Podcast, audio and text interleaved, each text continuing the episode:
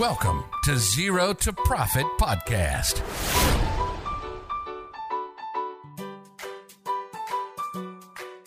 สวัสดีครับ ขอต้อนรับเข้าสู่ Zero to Profit Podcast ครับ Podcast ที่ว่าด้วยเรื่องของบัญชีภาษีและการเงินสำหรับคนทำธุรกิจครับผมอยู่กับผมครับ พี่น้อมแท็กสวักน้อม แล้วก็น้องนุช Zero to Profit ครับซีซั่น2ตอนนี้ตอนสุดท้ายแล้วฮานุชเป็นไงบ้าง นี่ตอนสุดท้ายก็จะมาปิดด้วยครับเรื่อง positive positive เรื่องดีๆ กันนิดนึงนะคะอ่าอ่าเป็นตอนที่ใช่สิบที่เราจะพูดเรื่องของครับการจ่ายเงินปันผลว่าเมื่อไหรเนี่ย เราควรจะจ่ายเงินปันผลกันดีค่ะพี่อ่าซึ่งหลายคนถามมานะหลายคนสนใจเรื่องเงินปันผลมากเลยว่าแบบเฮ้ยธุรกิจจะแบ่งกำไรอะไรยังไงบ้างนะครับใช่แต่ว่าเรามาเริ่มต้นง่าย ๆ ก่อนก็คือค่ะความหมายของคำว่าเงินปันผลนะเงินปันผลคืออะไร อ่าเงินปันผลก็คือเป็นเรื่องของการแบ่งกำไรนะจากการทำธุรกิจให้กับผู้ถือหุ้นนะคะ ก็ยกตัวอย่างเช่น ถ้าสมมติว่าเราเปิดบริษัทเนาะมีบริษัทเนี่ยเจ้าเจ้าของธุรกิจเนี่ยก็ไปลงทุนในหุ้นนะคะ ทีเนี้ยพอลงทุนในหุ้นเรียบร้อยแล้วปุ๊บนะคะธุรกิจทำมาหาได้แบบมีกำไรจากการประกอบธุรกิจเนี่ยเราก็จะมีสิทธิ์ได้รับเงินปันผลจากกำไรตัวนี้นั่นเองค่ะพี่ อืม แบ่งมาให้เนาะแต่ว่าถ้าถ้าแบ่งมาให้ได้ก็ต้องแปลว่า มันต้องเป็นกำไรเน้นนะฮะทุกคนใช่ไหมต้องเป็นใช่กำไรเท่านั้นถูกปะเพราะใช่ขาดทุนแบ่งแบ่งไม่ได้นี่หว่าใช่ขาดทุนมันจะแบ่งกันยังไงอะมันก็ต้องคืนใช่ก็ที่มีอยู่ก็แย่แล้วใช่ไหมอะใช่ต้องกำไรเท่านั้นใช่ไหมครับ ใช่แต่ว่าขอขีดเส้นใต้นิดนึงว่ากำไรตัวเนี้ยมันต้องเป็นอืมกำไรสะสม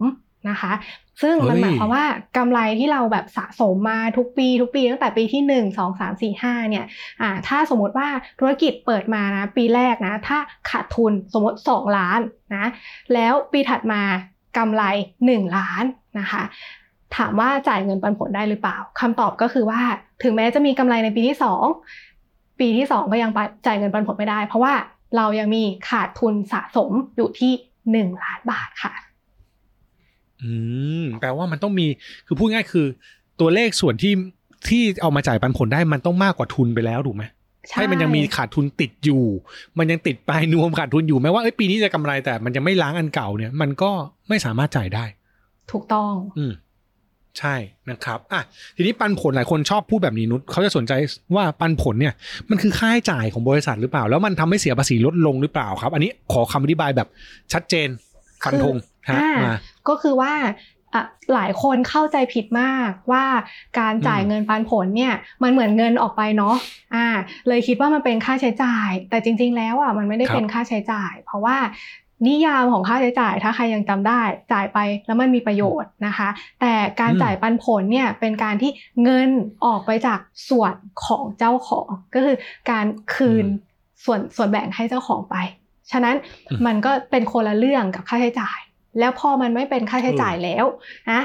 ก็หมายความว่ามันก็ไม่ได้ช่วยให้อืมธุรกิจประหยัดภาษีแน่นอนค่ะอ่าใช่ คือถ้าพูดง่ายๆมันคือส่วนที่กำไรหลังหักอ่ากำไรทั้งหมดแล้วเนี่ยหลังจากแบบหักภาษีหักทุกอย่างหมดแล้วนี่คือกำไร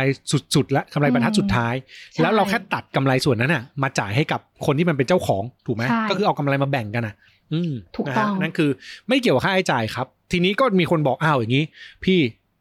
ก็มันช่วยอะไรไม่ได้เลยนี่ มันก็ดูเหมือนแค่ได้เงินเปล่าวะ มันมันมีแค่นี้ ไม่จ่ายดีกว่าไหมอย่างเงี้ยไม่ต้องจ่ายไหมเงินปันผล เพราะจ่ายแล้วมันก็ไม่เห็นจะมีข้อดีอะไรพิเศษเลย แต่ได้เงินมันก็ดีนะพี่ เออเออใช่ต้องบอกเขาแบบนี้ใช่ไหมใช่มันได้เงินใช่ก็ดีใช่เพราะว่าจริงๆมันคือยังไงนะฮะเพราะว่าจริงๆแล้วอะการที่เราลงทุนในในธุรกิจไม่ว่าจะบริษัทอะไรก็แล้วแต่อะเราต้องการผลตอบแทนแน่นอนนะคะ ฉะนั้นเนี่ยถ้าสมมติว่าธุรกิจมีกำไร การที่เราได้เงินปันผล บริษัทจ่ายเงินปันผลมาให้เราอะถึงแม้ว่ามันจะไม่ได้ทำให้บริษัทประหยัดภาษีได้ก็ตามนะ แต่อย่างน้อยอืมเราก็ได้เงินกลับมา คืนส่วนตัวเองอะเป็นกอบเป็นกำอะอันเนี้ยหนูว่ามันก็เป็นเรื่องที่ดีนะอืม อืม คือถ้ามองในมุมของคนที่ไม่ใช่เป็นเจ้าของจริง ๆ เป็นแค่คนลงทุนน่ะอืมนี่คือสิ่งที่เขาจะได้รับถูกปะใช่ สมมติพี่ไปแบบเราเปิดบริษัทกันเงี้ยพี่บอกอานุทำงานไปพี่เอาเงินมาลงแล้วพี่ขอแบบถ้ามีกำไรแบ่งปันผลให้พี่อย่างเงี้ยนี่คือสิ่งที่พี่รอคอยเลยนะอืมใช่ถูกต้องเพราะไม่งั้นไม่งั้นจะไม่ได้อะไรกลับมาเลยถูกไหมเอาโยนเงินไปแล้วก็สุดท้ายก็ทิ้งไว้ว่างเปล่าก็ไม่ใช่ถูกไหมมันก็คือสิ่งที่เราควรจะต้องได้รับจากผลกำไรนะครับ แต่ใช่คำถามต่อคือ เอ้ย อย่างงั้นต่อไปถ้าอยากจ่ายปันผลเราเราเห็นว่ามีกำไรเราก็ดึงเงินเลยได้ไหมแบบอุ้ยปีนี้เห็นตัวเลขกำไรอยู่สองล้านงั้นก็จ่ายมาเลยแล้วกันล้านหนึ่งดึงออกมาเลยล้านหนึ่งแบบนี้ได้ไหมมีคนทำแบบนี้ แต่จริงเหรอมีโคตรโหดเลยครับ มีมีคนทำแบบนี้อืมแต่ว่าจริงครัๆบแล้วอะคือขึ้นชื่อว่าเงินปันผลมันต้องจ่ายออกมาจากบริษัท แล้วขึ้นชื่อว่าบริษัทเนี่ยมันไม่ได้มีอะไรที่ง่ายแบบนั้นนะคะ คือมันก็ต้องมีการทำเอกสารมีขั้นตอนของมันที่ต้องทำให้ถูกต้องตามกฎหมายนะคะ ซึ่งขั้นตอนที่ว่าเนี่ยมันมีทั้งหมด 4 ขั้นตอนนะขั้นตอนแรกก็คือว่าเราเนี่ยจะต้องมีการออกหนังสือนัด แบบผู้ถือหุ้นทุกคนเนี่ยมาประชุมกันนะซึ่งต้องนัดล่วงหน้าก่อน 7 วันนะคะแล้วก็ถัดมาเนี่ยต้องมีการประกาศลงหนังสือพิมพ์ท้องถิ่นด้วยค่ะ ซึ่งตั้งแต่เกิดมาก็ยังไม่เห็นเหมือนกันว่าแบบนี่มันหน้าตาเป็นยังไงเออต้องไปเออไปลงประกาศหนังสือพิมพ์ท้องถิ่นว่าเราจะมีการจัดประชุมนะ ซึ่งในปัจจุบันเนี่ยก็ทำได้ทั้งแบบออฟไลน์แล้วก็ออนไลน์นะคะ แล้วก็อืมอันที่สามก็คือจัดประชุมกันจริง ๆ ลงมติ ว่า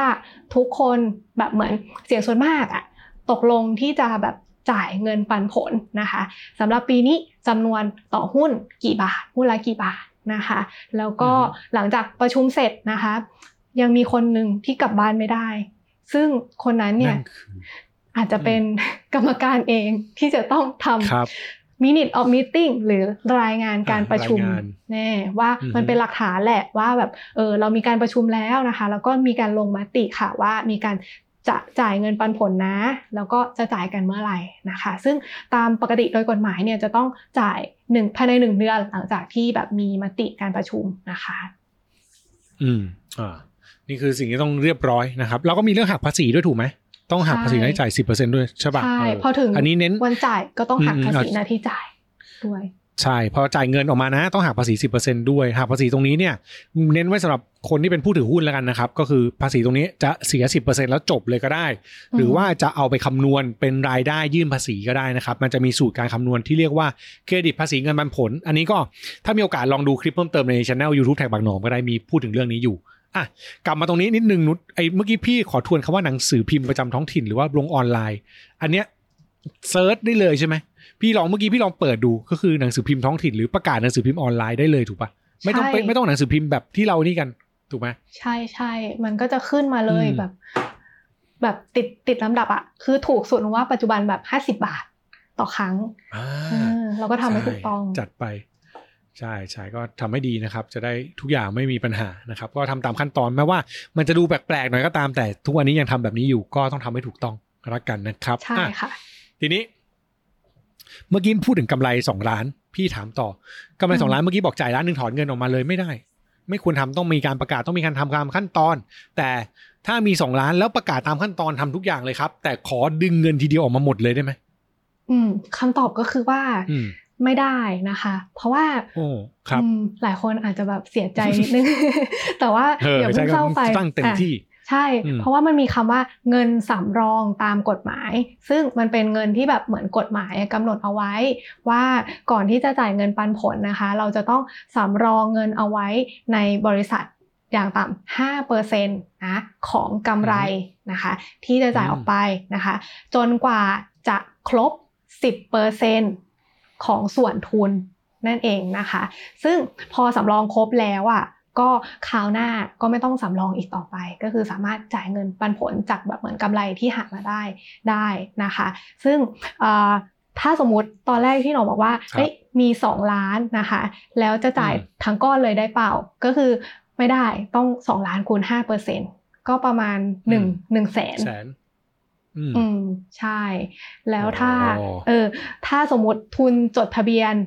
สิบล้านนะทุนจดทะเบียนสิบล้าน ทุก ๆ ปีอะจะต้องสำรองสำรองไปจนถึงกระทั่งแบบสิบล้านคูณสิบเปอร์เซ็นตนะก็คืออมหนึ่งล้านนะคะ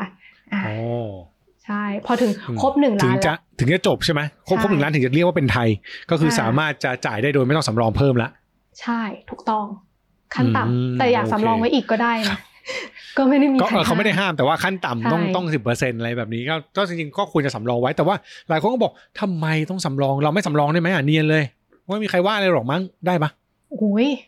ลำดับแรกนักบัญชีไม่ให้ผ่านอืมลำดับที่สองผู้โกรธสอบเออโกรธผู้สอบไม่ให้ผ่านสองคนสองคนนี้ไม่ผ่านคือถ้าสองคนนี้ให้ผ่านคือ ความวินาศจะเกิดกับธุรกิจเราทันที ใช่ใช่ไหม ถูกต้องอืมแต่ว่าต้องคิดอย่างครับนี้ว่าแบบสำรองแล้วเราก็ไม่ได้สำรองให้ใคร เราก็สำรองให้ตัวเอง เพราะเงินมันก็อยู่ในบริษัทอืมของเรานั่นแหละ ไอ้เงินก้อนเนี้ยใช่เราอาจจะไว้เผื่อใช้สำหรับกรณีฉุกเฉินแบบขยายธุรกิจครับนะคะ หรือว่ากรณีที่แบบต้องใช้เงินด่วนๆนะคะ หรือว่ากรณีที่แบบจะต้องเอาไปจ่ายหนี้ซัพพลายเออร์อะไรเงี้ย บางทีแบบเงินก้อนเนี้ยอาจจะมีประโยชน์อืมกับการที่แบบคงอยู่ได้หรือดำเนินงานต่อเนื่องของธุรกิจก็ได้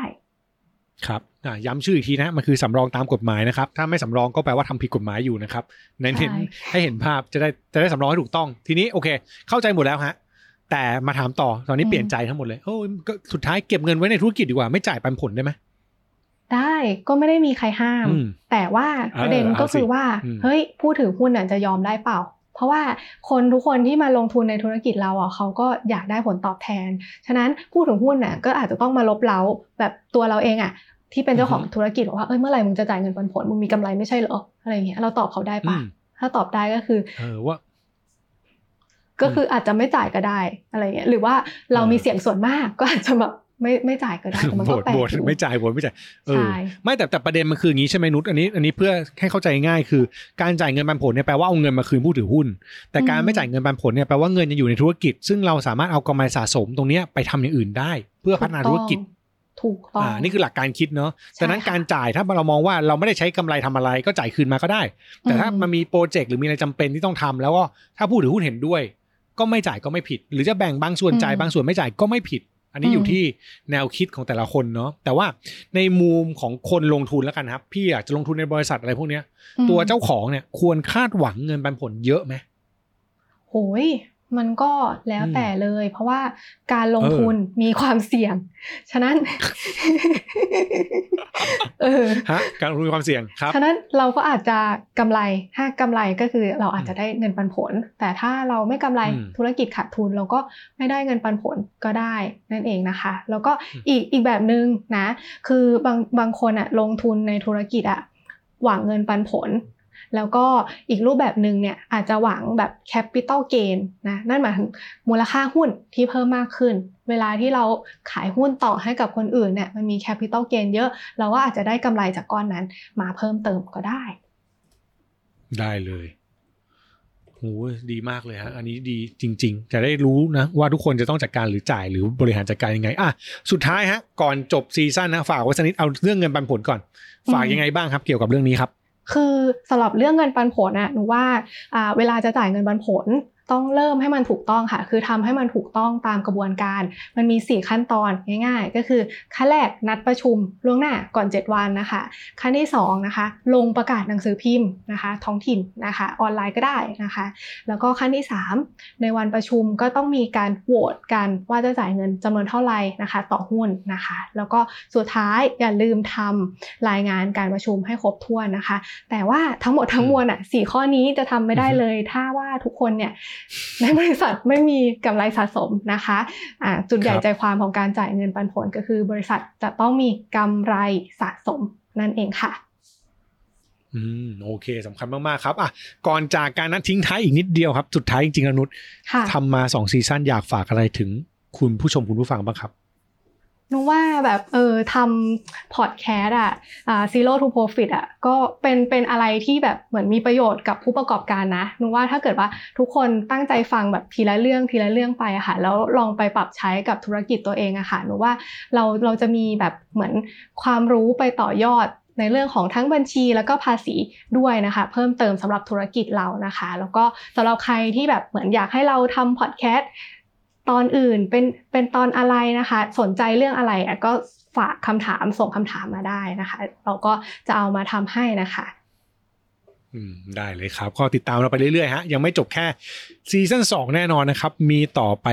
เรื่อยๆ แน่นอนก็ฝากติดตามกันด้วยนะครับ ใครที่ฟังอยู่นะครับ ใครฟังแบบพอดแคสต์ก็สามารถฟังได้ทุกแอปพอดแคสต์ที่คุณใช้ฟังนะครับ ไม่ว่าจะเป็น Spotify Google Podcast Apple Podcast นะครับ รวมถึง Podbean ด้วย แล้วก็ถ้าใครฟังซาวฟังผ่าน SoundCloud นะครับ ใช้ช anel ที่ชื่อว่าโลกไปไกลแล้ว ใครที่ฟังผ่านบล็อกดินะครับก็สามารถฟังได้เช่นเดียวกันนะครับในช่อง Zero to Profit รวมถึงถ้าใครฟังผ่าน YouTube และอยากดูวิดีโอด้วยเนี่ยก็มาที่ช่องแท็กสปักหนอมได้เลยครับ หลายช่องเหลือเกินทำหลายที่เหลือเกินก็หวังว่า จะติดตามกันแบบนี้ไปเรื่อยๆนะครับ วันนี้เราสองคนลาไปก่อนฮะแล้วพบกันใหม่ซีซั่นหน้าครับ สวัสดีครับ สวัสดีค่ะ